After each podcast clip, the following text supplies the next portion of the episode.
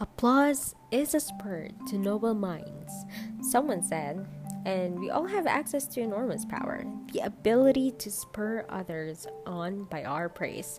Compliments cost nothing, yet there are those around us who would do anything to be praised for something. The pioneering American psychologist William James said, The deepest principle in human nature is the craving to be appreciated. Note his choice of words. He did not speak of the hope or desire, he said craving. Dale Carnegie says of the desire for praise The rare individual who honestly satisfies this heart hunger will hold people in the palm of his hand, and even the undertaker will be sorry when he dies. Gandhi inspired millions of people to go beyond their native limits and to accomplish unheard of feats. Louis Fischer, one, one of Gandhi's most important biographers, gives a clue to the Indian leader's genius for inspiring people. He refused to see the bad in people. He often changed human beings by regarding them not as what they were, but as though they were what they wished to be, and as though the good in them was all of them. Most of us have been fortunate enough to have someone early in our lives a teacher, a grandparent, a friend who took a special interest in us, passing over the foolish, weak things and drawing into the light those strong aspects that no one else had looked quite far enough to find. If you will affirm others around you in that way, you will put them forever in your debt, and you will linger in their minds long after you are gone. When Anne Morrow met Charles Lindbergh, he was a national hero who had won $40,000 for crossing the Atlantic and who was flying from city to city promoting aviation. Anne's father was ambassador to Mexico. During Lindbergh's visit to Mexico for the State Department, a love began to grow between the two young people, which was to bind them together for 47 years. Anne was, like her husband, shy and retiring. But despite tragedies in their life and despite being married to a man always in the limelight, she went on to become one of America's most popular authors. Describing their marriage, she gives a clue to the success of her career. Her husband believed in her to an extraordinary degree. She says, to be deeply in love is, of course, a great liberating force and the most common experience that frees. Ideally, both members of a couple in love free each other to new and different worlds. I was no exception to the general rule. The sheer fact of finding myself loved was unbelievable and changed my world, my feelings about life and myself. I was given confidence, strength, and almost a new character.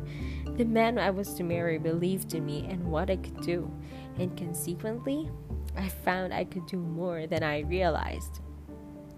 Let me illustrate the power of affirmation by relating something that happened to my friend Bruce Larson. Here's the incident in Bruce's own words. Early one morning, I had to catch a plane from Newark, New Jersey to Syracuse, New York, having returned late the previous night from leading one conference and on my way to another. I was tired. I had not budgeted my time wisely, and I was totally unprepared for the intense schedule before me. After rising early and hastily eating breakfast, I drove to the airport in a mood which was anything but positive. By the time the plane took off, I felt so sorry for myself. Sitting on the plane with an open notebook in my lap, I prayed, Oh God, help me. Let me get something down here that will be useful to your people in Syracuse. Nothing came. I jotted down phrases at random, feeling worse by the moment and more and more guilty. Such a situation is a form of temporary insanity. It denies all that we know about God Himself and His ability to redeem any situation. About halfway through the brief flight, a stewardess came down the aisle, passing out coffee. All the passengers were men, as women have too much sense to fly at 7 o'clock in the morning. As the stewardess approached my seat, I heard her exclaim, Hey, someone is wearing English leather aftershave lotion. Can't resist a man who wears English leather. Who is it? Eagerly, I waved my hand and announced, it's me. The stewardess immediately came over and sniffed my cheek while I sat basking in the sudden attention and appreciating the covetous glances from passengers nearby. All through the remainder of the flight, the stewardess and I maintained a cheerful banter each time she passed my seat. She would make some comment and I would respond gaily. 25 minutes later, when the plane prepared to land, I realized that my temporary insanity had vanished. Despite the fact that I had failed in every way, in budgeting my time, in preparation, in attitude, everything had changed. I was freshly aware that I loved God and that He loved me in spite of my failure. What is more, I loved myself and the people around me and the people who were waiting for me in Syracuse. I was like the Gadarene demoniac from after Jesus had touched him, clothed in my right mind, and seated at the feet of Jesus. I looked down at the notebook in my lap and found a page full of ideas that could prove useful throughout the weekend. God, I mused. How did this happen? It was then that I realized that someone had entered my life and turned a key.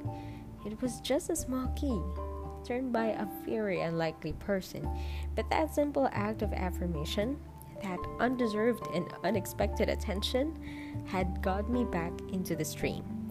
The art of affirmation is a miraculous key. Pablo Casal said, As long as one can admire and love, then one is young forever. So, guideline number two for cultivating intimacy is be liberal with praise.